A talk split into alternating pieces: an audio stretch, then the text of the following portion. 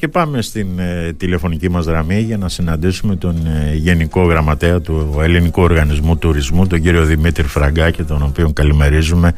Κύριε Φραγκάκη, την καλημέρα μας από το Radio Me. Καλημέρα, καλημέρα σε εσάς και του ακροατές μας. Να είστε καλά. Κύριε Φραγκάκη, δεν ήρθατε βέβαια χθες, δεν κατεβήκατε μαζί με τον ε, Πρωθυπουργό στο Ηράκλειο. Φαντάζομαι ότι τρέχατε για τον ελληνικό τουρισμό. Είχαμε ελλημένε υποχρεώσεις ε, στην Αθήνα δυστυχώς και δεν μπορούσα να είμαι μαζί με τον Πρωθυπουργό. Ναι. Αλλά με πολύ μεγάλη χαρά είδα ότι πραγματικά το Ηράκλειο έδωσε ένα πολύ ισχυρό μήνυμα. Ε, νομίζω νίκης. Οπότε ε, χάρηκαμε πολύ γι' αυτό. Μάλιστα. Όπως και η χειρά μηνύματα νίκης.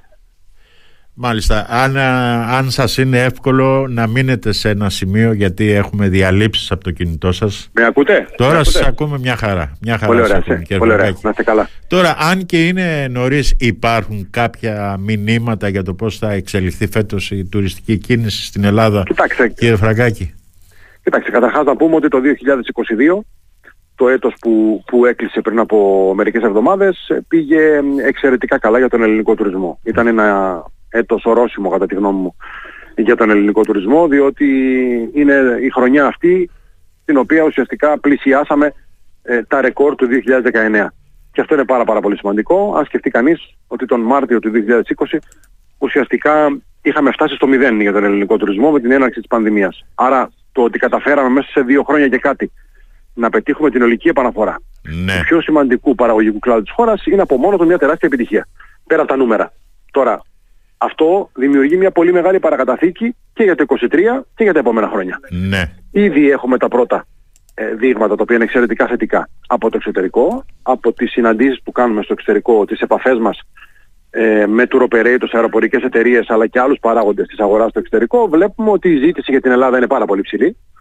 Ε, ίσως είναι και η υψηλότερη η ζήτηση από το 2022 αυτή τη στιγμή με τις διακυμάνσεις της. Βέβαια ξέρετε η ζήτηση δεν είναι πάντα μια γραμμική διαδικασία.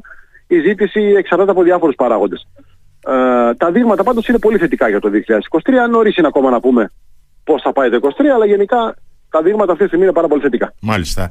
Μπαίνουμε, κύριε Φραγκάκη, σε προεκλογική περίοδο. Θα επηρεαστούν οι σχεδιασμοί για την ε, προβολή και την ε, προώθηση του ελληνικού τουρισμού στο εξωτερικό; Κοιτάξτε, εμείς ε, συνεχίζουμε τη δουλειά μας κανονικά ε, στο εξωτερικό, ανεξάρτητα ε, από το γεγονός ότι έχουμε ένα εκλογικό έτος. Εκλογικό έτος ε, και εθνικών εκλογών αλλά και δημοτικών περιφερειακών εκλογών.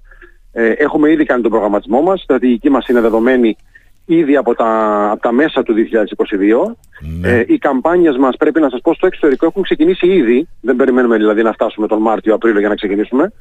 Ε, και θα σας έλεγα ότι έτσι κι αλλιώς η νέα στρατηγική του ΕΟΤ, ε, την οποία την έχουμε εγκαινιάσει τα τελευταία δύο χρόνια, είναι να μην σταματάμε τις καμπάνιες καθόλου. Ουσιαστικά Ναι. δηλαδή βρισκόμαστε στο εξωτερικό σε μια διαρκή καμπάνια.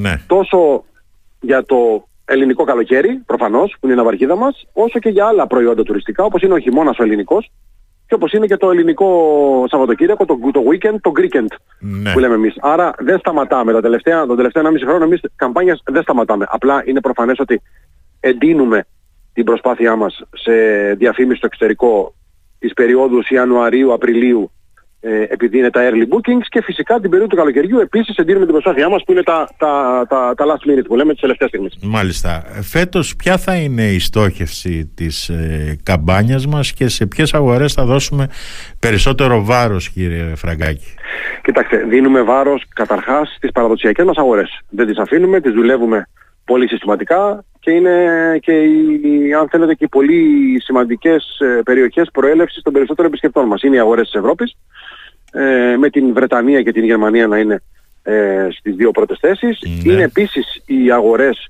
ε, της Αμερικής που φέτος πήγανε εξαιρετικά καλά και λέω αγορές γιατί είναι Αμερική, οι Ηνωμένες Πολιτείες αλλά και ο Καναδάς.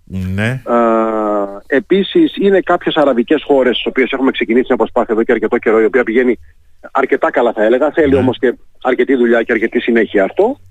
Και όσον αφορά τις νέες αγορές που προσπαθούμε να ανοίξουμε αλλά αυτό ε, κακά τα ψέματα χρειάζεται χρόνος, δεν μπορεί να γίνει μέρα στην άλλη, είναι οι αγορές της Λατινικής Αμερικής και η αγορά της Αυστραλίας. Μάλιστα. Όπου ειδικά στην Αυστραλία ανοίγουμε και γραφείο του ΕΟΤ σε λίγους μήνες. Οπότε θα έχουμε και ένα καλύτερο, αν θέλετε, βραχίωνα ε, βραχίων, αν θέλετε, υλοποίηση της πολιτικής μας σε αυτή την πολύ μεγάλη ήπειρο που είναι πολύ σημαντική για μας. Μάλιστα. Αυτές οι δύο πτήσεις από την Αμερική που είχε ανακοινώσει από τον ε, Σεπτέμβριο ο κύριος Κικίλιας, από καινούρια αεροδρόμια της Αμερικής έχουμε κάτι νεότερο γι' αυτό κύριε Κοιτάξτε ακόμα δεν έχουμε κάποιο νεότερο γιατί οι πτήσεις από την Αμερική ε, ξεκινάνε με τον, τον Μάρτιο οι πρώτες αλλά δεν έχουμε ακόμα πλήρη εικόνα από πόσα και ποια ακριβώς αεροδρόμια θα ε, πετάξουν τα αεροσκάφη. Νομίζω ότι θα είμαστε αρκετά ευχαριστημένοι αν συνεχιστεί ε, η περσινή, ε, το περσινό δίκτυο πτήσεων που ήταν 63 πτήσεις την εβδομάδα πρέπει να πω απευθείας από την Αμερική, από 7 αεροδρόμια. Ναι, και ναι. φυσικά ναι. από και άλλα θα είμαστε επίσης πάρα πολύ ευχαριστημένοι και, και, και το προσπαθούμε και το παλεύουμε. Αλλά ακόμα δεν είμαι σε θέση να σας πω ποια ενδεχομένως αποσέχουν. Μάλιστα. Τώρα επειδή πολλοί ακροατές ε, παρακολουθουν την ε, συνέντευξή μας και μου στέλνουν μηνύματα εδώ στο, στα social ε, κάποιος ακροατής με ρωτάει αν γνωρίζετε γιατί υπολειτουργεί είπατε δεν ξέρω αν τη λέω και σωστά και έχουν μείνει πολύ πίσω εκατοντάδες μεγάλες επενδύσεις Έχετε κάτι υπόψη σας είναι μια, Δεν ανήκει στο νεότιο είπατε και δεν μπορώ να σας απαντήσω ναι, ναι. Ε, Δεν το γνωρίζω Ξέρω όμως ότι υπάρχει ένας πόρτος εργασίας αρκετά ε, σημαντικός σε αυτή την υπηρεσία που ναι. ουσιαστικά ε, εγκρίνει χωροθετήσεις και άδειες ε, μεγάλων ξενοδοχειακών μονάδων, αλλά δεν, δεν είμαι ειδικός να σας απαντήσω. Δεν, δεν, δεν γνωρίζω ακριβώς τι, τι, τρέχει. Δεν είναι υπηρεσία του ΕΟΤ αυτή. Επίσης, ένας άλλος ακροατής ε, μου επισημαίνει εδώ και μου ζητάει να σας ρωτήσω κιόλας. Mm-hmm. Ότι ο κύριος Μηταράκης είχε ανακοινώσει και είχε πει μάλιστα ότι υπάρχει και έτοιμο νομοσχέδιο για να μπορούν να φέρνουν οι ξενοδόχοι προσωπικό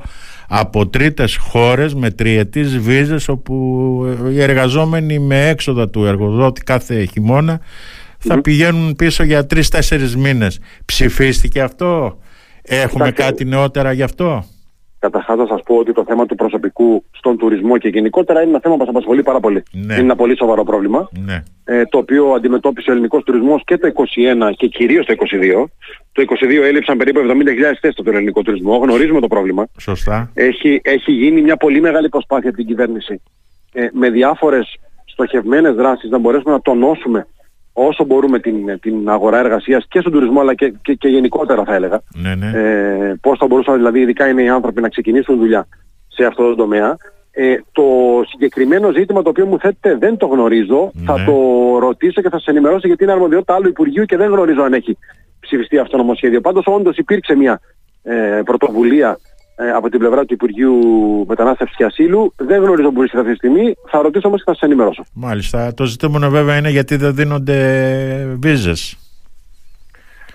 Αυτό είναι ζήτημα πολλών παραγόντων, όπως καταλαβαίνετε, και αφορά και τον τουρισμό μας αυτό. Είναι, ξέρετε, ένα, ένα σύστημα ελέγχου, το οποίο είναι ε, το σύστημα Schengen, το οποίο αφορά την ασφάλεια όλων των, ε, των εκδόσεων βίζας σε ναι. τρίτες χώρες, το οποίο εκεί ξέρετε τίθεται ζητήματα ασφαλείας, τίθεται ζητήματα διαδικασιών που δεν είμαι αρμόδιος να τα απαντήσω, αλλά γίνεται μια μεγάλη προσπάθεια από τις ελληνικές αρχές να βγουν όσο το δυνατόν περισσότερες βίζες γίνεται, ειδικά από τρίτες χώρες.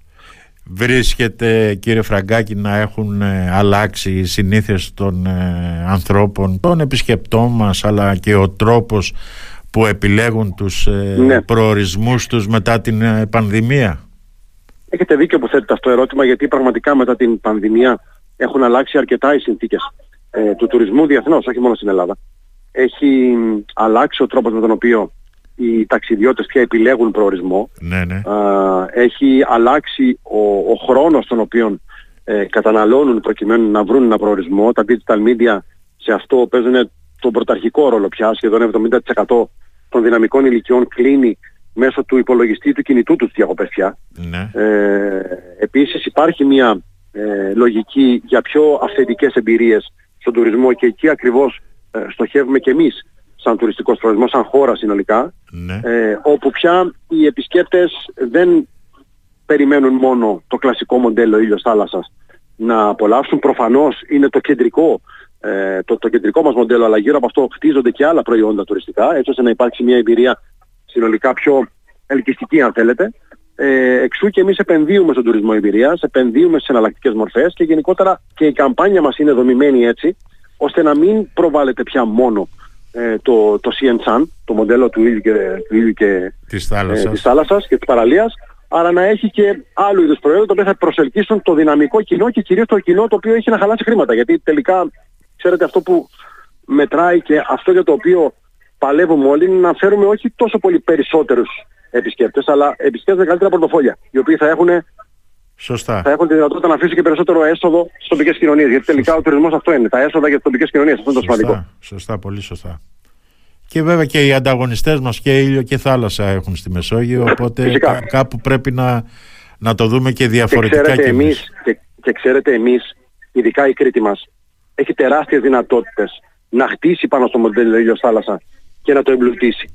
Έχει, έχει τέτοιες εμπειρίες και τόσα πράγματα να δείξει που πραγματικά είναι ανεξάντλητα. Οπότε ειδικά η Κρήτη έχει τεράστιο πλεονέκτημα σε αυτό το τομέα. Το, θέ- τεράστιο. το θέμα κύριε Φραγκάκη είναι γιατί δεν έχουμε κάνει ακόμα κινήσεις ώστε να επιμικρύνουμε την ε, τουριστική σεζόν εδώ κάτω στην Κρήτη. Δεν θα συμφωνήσω μαζί σας αυτό. Έχουν γίνει αρκετές κινήσεις διαχρονικά και ειδικά το Ναι. τελευταίο διάστημα έχουν γίνει πάρα πολλές κινήσεις. Ναι. Και ξέρετε φέτος ειδικά το 2022 Ναι, καταφέραμε η τουριστική περίοδος να είναι μ, αρκετά μεγάλη. Αρκετά μεγαλύτερη από κάθε άλλη φορά ενδεχομένως. Δηλαδή ξεκινήσαμε αρκετά νωρίς, ξεκινήσαμε αρχές Απριλίου, μέσα Απριλίου, δειλά-δειλά, σιγά-σιγά. ναι. Και σε πολλές περιοχές της Κρήτης, γιατί φαντάζομαι μιλάτε για την Κρήτη ειδικά, Ε, ναι, για την Κρήτη μιλάω. ε, είχαμε μέχρι τις 10-15 Νοεμβρίου κόσμο. Όχι πάρα πολύ κόσμο προφανώς, Ναι. όχι μαζικό κόσμο, αλλά είχε κόσμο.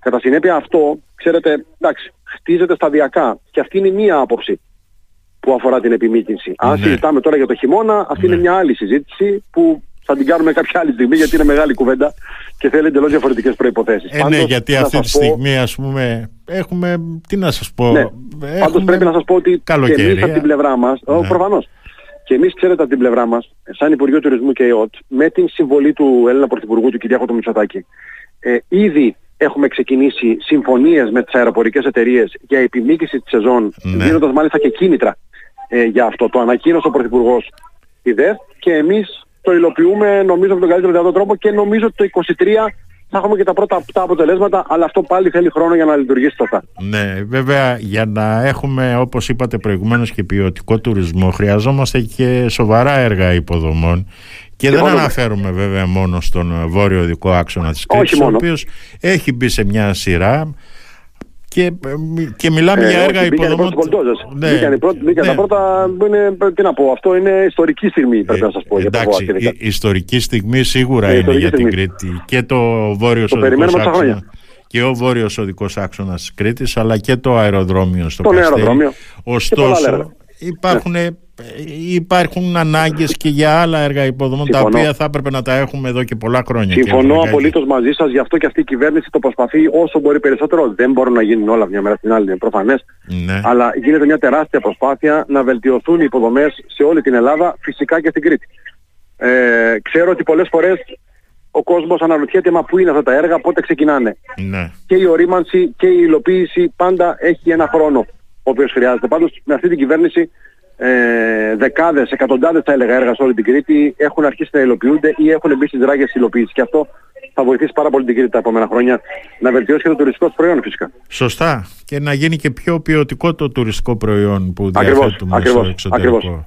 Τώρα Ακριβώς. ξέρω ότι συνεργάζεστε με περιφέρειες και δήμους για τον ε, συντονισμό ενεργειών προώθησης του τουρισμού Μμμ. για την κάθε περιφέρεια ξεχωριστά. Με την περιφέρεια Κρήτης και τους δήμους τι ετοιμάζετε φέτος κύριε Εμείς Φραγκάκη. έχουμε άρεστη συνεργασία με όλες τις περιφέρειες της χώρας και με πολλούς δήμους της- της χώρας.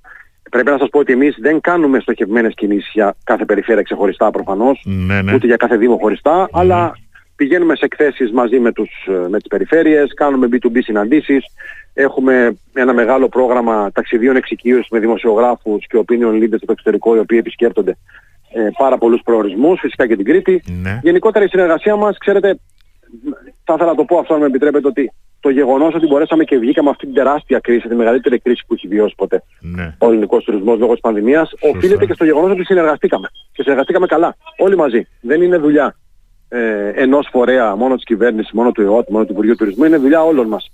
Και αυτό ξέρετε είναι μια τεράστια παρακαταθήκη που φροντίζουμε να την κρατήσουμε και μετά την πανδημία. Μάλιστα. Έτσι ώστε να πάμε ακόμα καλύτερα το επόμενο διάστημα. Έχετε καταλήξει στο φετινό μότο διαφήμιση Α, του θα- ελληνικού αυτό, τουρισμού; αυτό θα μου επιτρέψετε να το πούμε σε περίπου 20 μέρες. Είμαστε όμως σχεδόν ε, έτοιμοι με αυτό. Ναι, ε, κύριε Φραγκάκη, προσπαθώ και εγώ να βγάλω μια είδηση για Το να... καταλαβαίνω, το καταλαβαίνω. Ε, είπαμε αρκετά. Είπαμε αρκετά. Μα, Πού περίπου Σας θα ευχαριστώ. προσανατολίζετε; τα προσανατολίζω στο γεγονός ότι η Ελλάδα ε, είναι μια ε, πολύ σημαντική εμπειρία. Μάλιστα. Αυτό σας έλεγα πριν. Μάλιστα. Ωραία. Να είστε Λοιπόν, καλά. Κύριε Φραγκάκη, σας ευχαριστώ. Ξέρω ότι Ευχαριστώ πρέπει πάρα να πολύ. ταξιδέψετε, οπότε να σας ε, Σας ευχαριστώ πάρα, αφήσω πάρα να πολύ σας για το, για το αποδεσμεύσω. χρόνο σας και για την πρόσκλησή σας. Ε, να είστε πάντα καλά και εσείς και οι ακροατές σας. Και Ευχαριστώ εμείς, πολύ. και εμείς κύριε Να είστε Φραγκάκη, καλά. την καλημέρα Να μας είστε από καλά. το Radio Me. Την καλημέρα μας. Καλημέρα, καλημέρα, καλημέρα. Ευχαριστώ πολύ.